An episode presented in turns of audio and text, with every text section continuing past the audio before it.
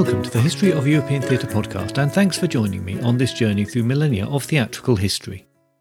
Episode 56 Hell Harrowed, the World Flooded. Last time, I discussed the first and second Shepherds plays from the Wakefield cycle and dug into the elements of social commentary, comedy, and religious messaging that both contain.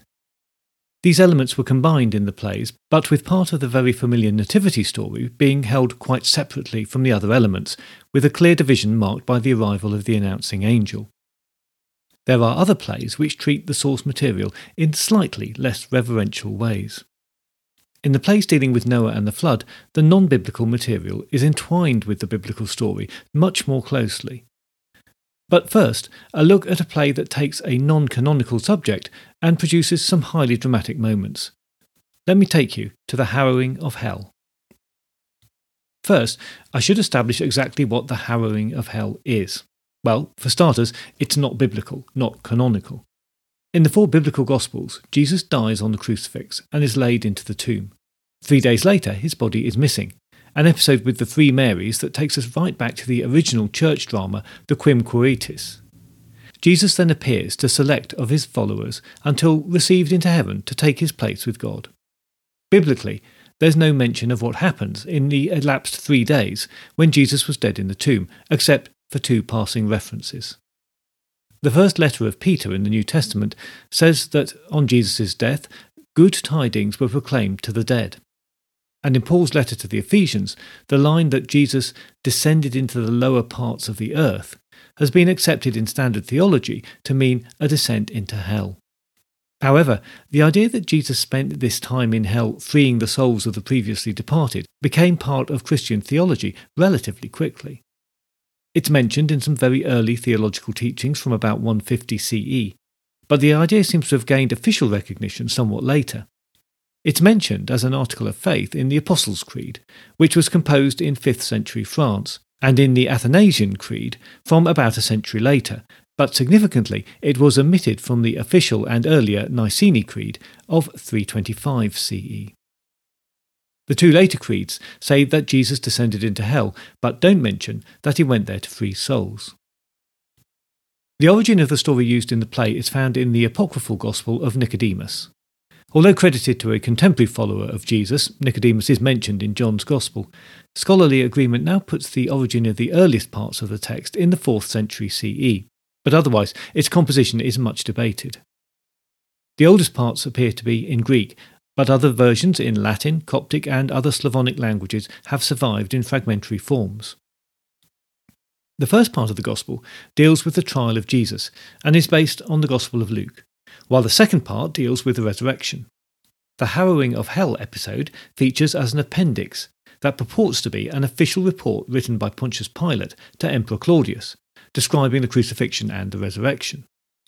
Despite being non canonical, by the medieval period, the Harrowing of Hell had become commemorated in the Holy Saturday services, the day between Good Friday and Easter Sunday, so it was a well known, if minor, feature in the liturgy.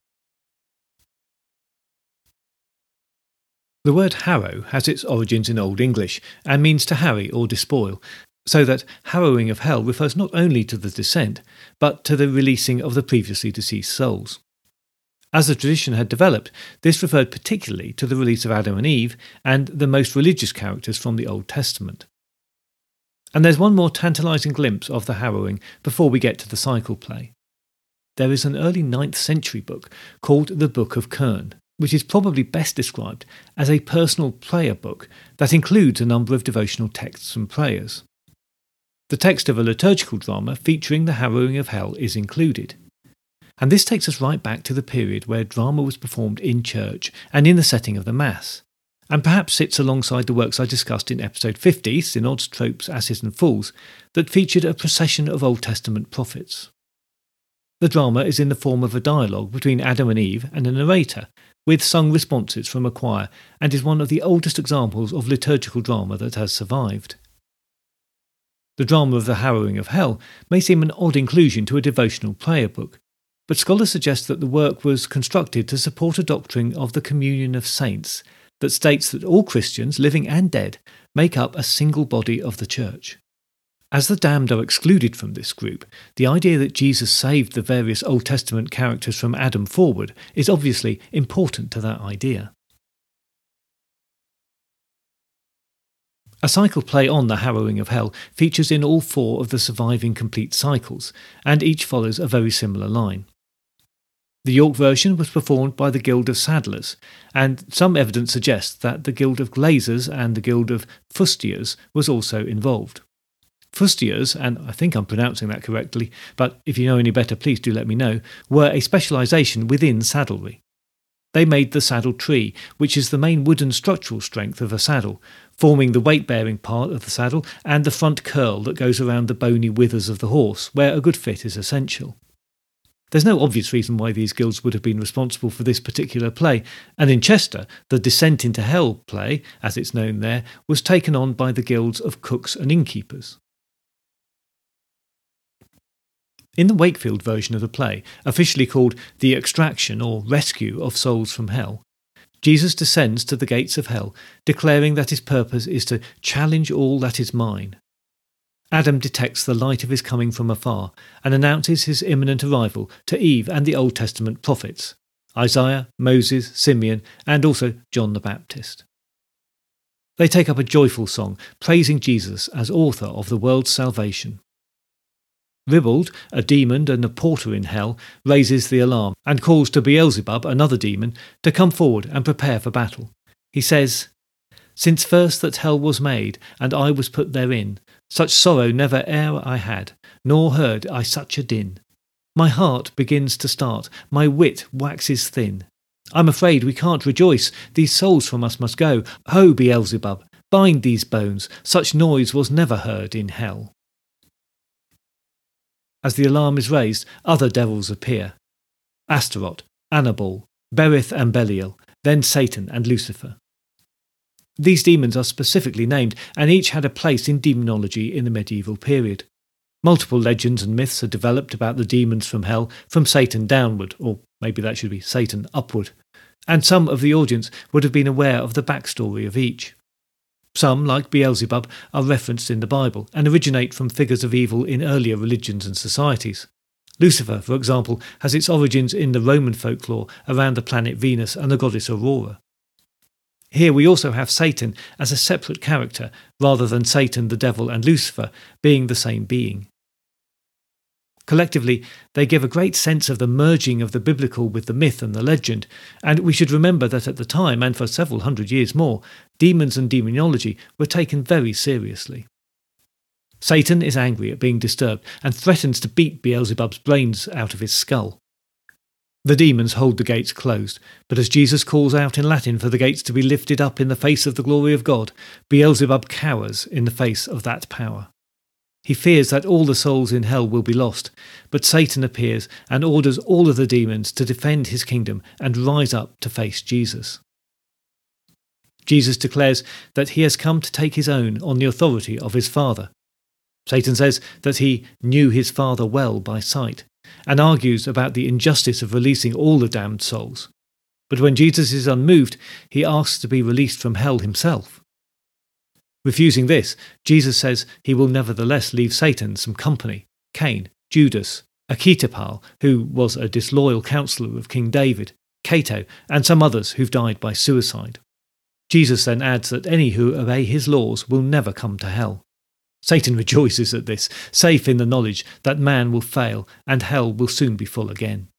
He plans to walk the earth from east to west to lead men astray from God's laws, but Jesus commands him to stay in his own realm, and unable to resist, he sinks back into the pit of hell. Jesus leads the saved souls out of the underworld, and they all sing the Te Deum to end the play. So, from a plot point of view, we can see that this is pretty straightforward stuff. Jesus dies and enters hell to free the virtuous dead. He's greeted by the Old Testament prophets who foretold his coming. Adam and Eve, and other well known characters. He challenges the demons and Satan, overwhelming him with his power, opens the gates of hell, and banishes Satan back into hell before leading the recovered souls to heaven. On the page, it's one speech after another, with the only obvious moments of tension being the discussion between Jesus and the devil. But let's think of this in performance. Have another look at the sketch of the stage set from Valenciennes. That's on the website gallery. The gates of hell are far stage left. Now let's think of Jesus entering onto a large wagon set up in the marketplace, with a full stage set in place. Perhaps he enters on a raised platform and descends towards the set of gates placed on the stage. Perhaps these are placed less than halfway across the length of the stage, as beyond them hell is represented. Perhaps Jesus holds up a lantern, or maybe there's a light effect around him so that Adam can literally see his light from afar.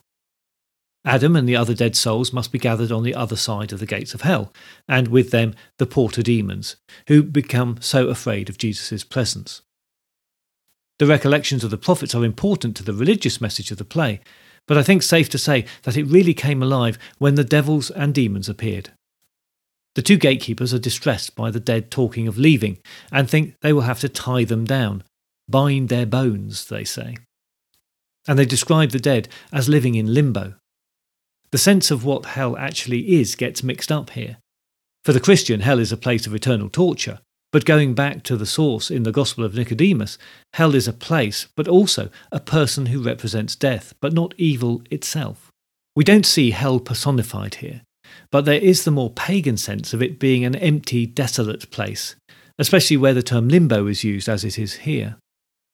Perhaps once again, we're seeing a mixing of traditions here, where the newer Christian ideals are overlaid onto older pagan traditions that are not quite forgotten, even after centuries of Christianization. Although there are a few demons named in the text, I think it's safe to assume that the stage would have been swarming with extras dressed as demons, probably in black costumes, horns, tails, tridents, and maybe some pyrotechnics as they emerged from the pit of hell at one end of the stage. When the devils are called to defend the kingdom, well, literally, all hell can break loose. They could threaten characters and the audience, frighten children to tears, and cavort on the stage in whatever way they liked. The audience could boo and shout and mock these evil creatures with impunity. But this calms down when we get to the central debate of the play. The emphasis is on the simple life that Jesus led and his death that offers salvation to mankind. Satan is forced to concede and is forced back into the pit of hell. And again, we can imagine some fireworks and noxious smells from the technical team hidden behind the set as he disappears into the mouth of hell. Or perhaps there was a staged trapdoor and Satan made a dramatic fall into hell. There are two highly dramatic and theatrical moments here the opening of the gates of hell and the exit of Satan. Were the gates simply pushed open, or was there an explosion as they dramatically fell? If you remember Peter Jackson's Lord of the Rings films, I think we can compare this to a you shall not pass moment as Gandalf and the Balrog battle it out in the mines of Moria, but with a better outcome. I mean that in the sense of the dramatic moment and the cheer from the audience as they are carried along with the triumph of Satan being vanquished. But if you watch that clip again, you can also see how much the representation of the Balrog and Tolkien's original description, which the film is very closely based on, owe much to the medieval illustrations of devils and demons. In the Chester version of the play, the saved souls are led to paradise for the celebratory hymn, but the action then returns to hell. This final scene sits a bit uncomfortably with the rest of the play and is probably a later addition. In it, a drunken alewife enters hell to a chorus of singing, cavorting, and pot banging by demons. She confesses to diluting the town's ale, and Satan is happy to welcome her into his kingdom. Arguably, the dancing of the demons is a counterpoint to the heavenly hymns that have just preceded it, but more than likely, this scene is just added to lift the piece to a comic finish, and the character of a drunk woman who adulterated the ale was an easy target for a laugh. The representation of the breaking open of hell was no doubt a challenge for the guilds, but they all took their obligations seriously, and we can assume they applied everything that their means would allow to this task. Perhaps even more demanding, especially from a design point of view, was the idea of representing a huge ship on stage. It's undeniable that another play with plenty of opportunity for visual dramatic moments is the play of Noah and the Great Flood. This story, not very surprisingly, features in all the complete cycles in a very similar form. In the Wakefield version, the name of the town appears in the title of the manuscript, Noah and his sons, Wakefield. So we can say with some certainty that differences between this version and the York version represent the additions and changes made by the Wakefield master. This version follows the Bible closely, with its emphasis on the corruption of men that prompted God's decision to bring the flood. Noah is shown as the only good man because of his obedience to God's will, and the conflict in the play doesn't come from any doubt he might be having in God's purpose, but in the objections raised by his wife. The tradition of Noah's wife being reluctant to enter the ark is thought, as part of popular culture, to predate the cycle plays by a very long time. It's notably referred to in Chaucer's Miller's Tale. In the play, the Wakefield master restrains Mrs. Noah's objections to three challenges before she acquiesces, mirroring the denials of Peter to Jesus as retold as part of the Passion of Christ. This is just one of the biblical references that link the creation to the flood to Jesus to the final judgment.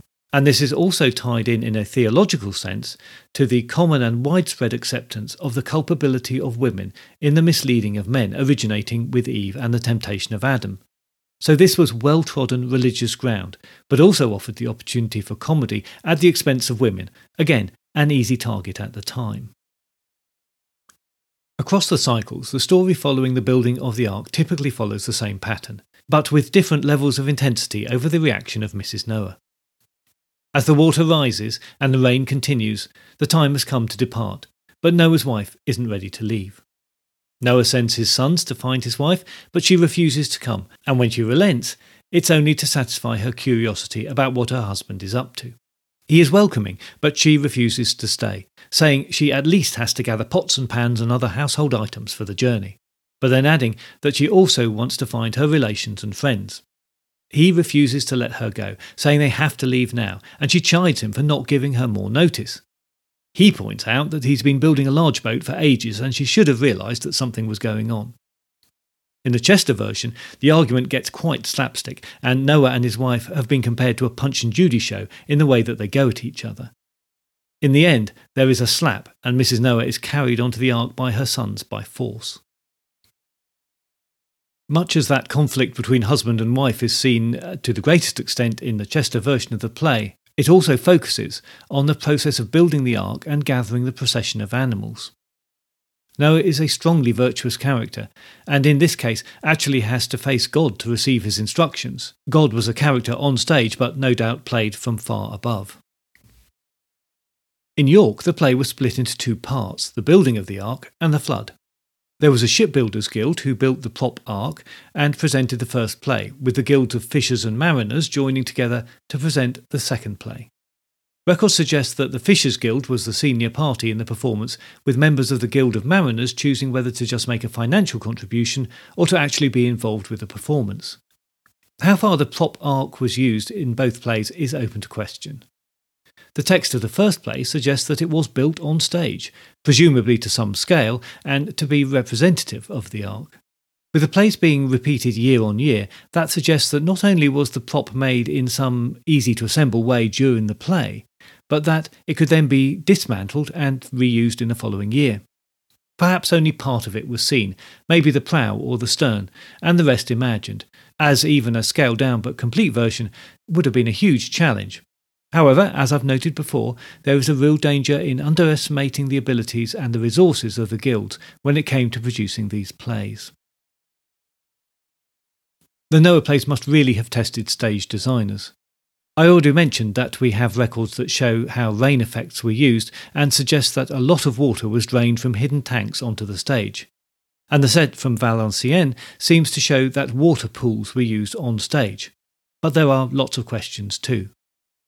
Where wagons were used, as in York, such elaborations seem unlikely, but maybe some water could be stored backstage and above and poured over the ark, onto actors, or even splashing the audience at opportune moments. Perhaps the medieval stage crew had already learnt that stage effects are not always about scale, and that the application of a subtle effect at the right moment can be entirely convincing. We know that performers sometimes spilled off the pageant wagons and onto the streets around the crowd. Did Mrs. Noah make her way from the street to the stage and up onto the prop ark as she railed against her husband's foolishness? That gives Noah a nice strong position to command from, and plenty of opportunity for manhandling her in the name of comedy, and a chance for the audience to chastise her as she moves through them. I should add here that it's generally assumed that the character of like Mrs. Noah would be played by a man. The records rarely mention women, but neither is there any evidence of an outright ban on them. So we assume that they did not take on major roles, but could have been involved in productions both on stage and off. And then there's the question of the animals. We've already seen that producers were not afraid of using animals, donkeys and sheep particularly. And we have records that suggest that live birds were used for the moments where they're released from the ark.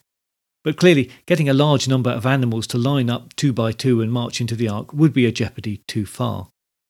Perhaps wooden cutouts were made to be wheeled across the stage, or the animals simply painted onto the side of the ship and in some way uncovered as the doors were closed. The Chester script suggests that this was the case there, with the animal images being revealed as Noah's sons mentioned them in the verse. Maybe there was a mixture of all of the above. In some versions, where the procession of the animals is not emphasized, perhaps they were just imagined. In each version, the journey of the ark is passed over quickly, with maybe just a few lines about caring for the animals and the passing of 40 days. The younger members of the family complain about the tedious life on board ship. We've seen in the Shepherd's Play that the passing of time and distance didn't hold any particular challenge for medieval staging, so I suspect that these lines alone suffice to mark the passing of the journey, and no other elaboration was used. The raven and the dove released to find dry land may have been real birds in some cases, or models on ropes. In the York play, the role of these birds is expanded, as a non biblical legend about the colour of the raven is included. Noah releases a white raven, who understands what he should do, but as he flies to dry land, he finds some drowned animals. He is selfish and decides to stay and feast on the carrion rather than returning to the ark, and as a punishment from God, he's turned black. The dove is a symbol of faithfulness and purity, and of course, returns with the evidence of the receding flood. And the last great effect in the play is, of course, the rainbow. It's a potent symbol and must have been included, not just recited about. There are many possibilities. A painted rainbow hung from a crane, perhaps, or unveiled across the stage on a rope. Sadly, once again, we have no evidence for how this was done. In his introduction to the Penguin collection of mystery plays, Dr. Peter Happe highlights two central difficulties that face the modern reader of the cycle plays. The first is the lengthy time over which these plays were written, with the inevitability of many authorial hands being involved. Dr. Happe describes the authorial process as being one of translation, accretion, adaptation, and revision, which all adds up to an inability to detect a strong authorial hand. There is, of course, one exception to this in the form of the Wakefield Master, but even he was subject to the long history of the genre and the clerical constraints of his time. The second difficulty he identifies is the lack of a critical theory, no poetics, as he puts it. There's no attempt to justify, explain, or theorise on these works. It is possible, of course, that any such works have simply been lost, but it would be strange for not one single scrap of evidence to exist, so that does seem unlikely. Surely it's far more likely that because the plays were overtly didactic and sanctioned, if not produced, from the position of authority, that of the Church, that the message of God's plan was the only unifying theory that was needed. I wonder if the authors of these plays, who were in the main clerical scholars to one degree or another, were much more controlled by their masters than we have evidence for. And they would have been willingly so controlled. They were, after all, men who were committed to the promulgation of the message of the Church, and it would not have been in their interest to produce a play that pushed at the boundaries too much especially in a period where anything construed as heresy could lead you into a lot of trouble at least, and at worst, death. What we do have in the plays is a continual attempt to expand the theatrical possibilities through the sets and effects, and, I can only hope, through the performances. I think it's in plays like The Harrowing of Hell that we can see this the most. As the source material was not canonical, the authors have a little more freedom, although still working within the constraints of the form. Even in a closely followed biblical tale like that of Noah and the flood, augmentations were possible, and theatrical expression could be found through the effects used to show the ark, the animals, and the deluge. At their best, these plays have an exuberance in the performance that we can miss when studying them on the page. That exuberance is perhaps the expression of the urge to mimic, perform, and express true feelings that at least matches that found in other better known genres. The lasting irony is that this works best when it is the evil characters, the bad people, and the darkest places of the imagination that are being represented.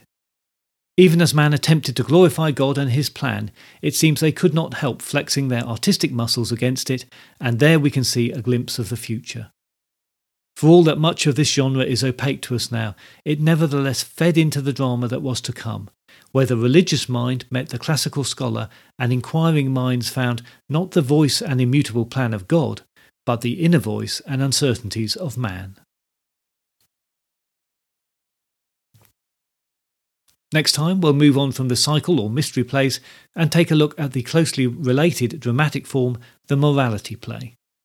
Although we move away from the retelling of biblical stories, this is still all about man's relationship with God and how a good life was to be lived in the context of God's plan.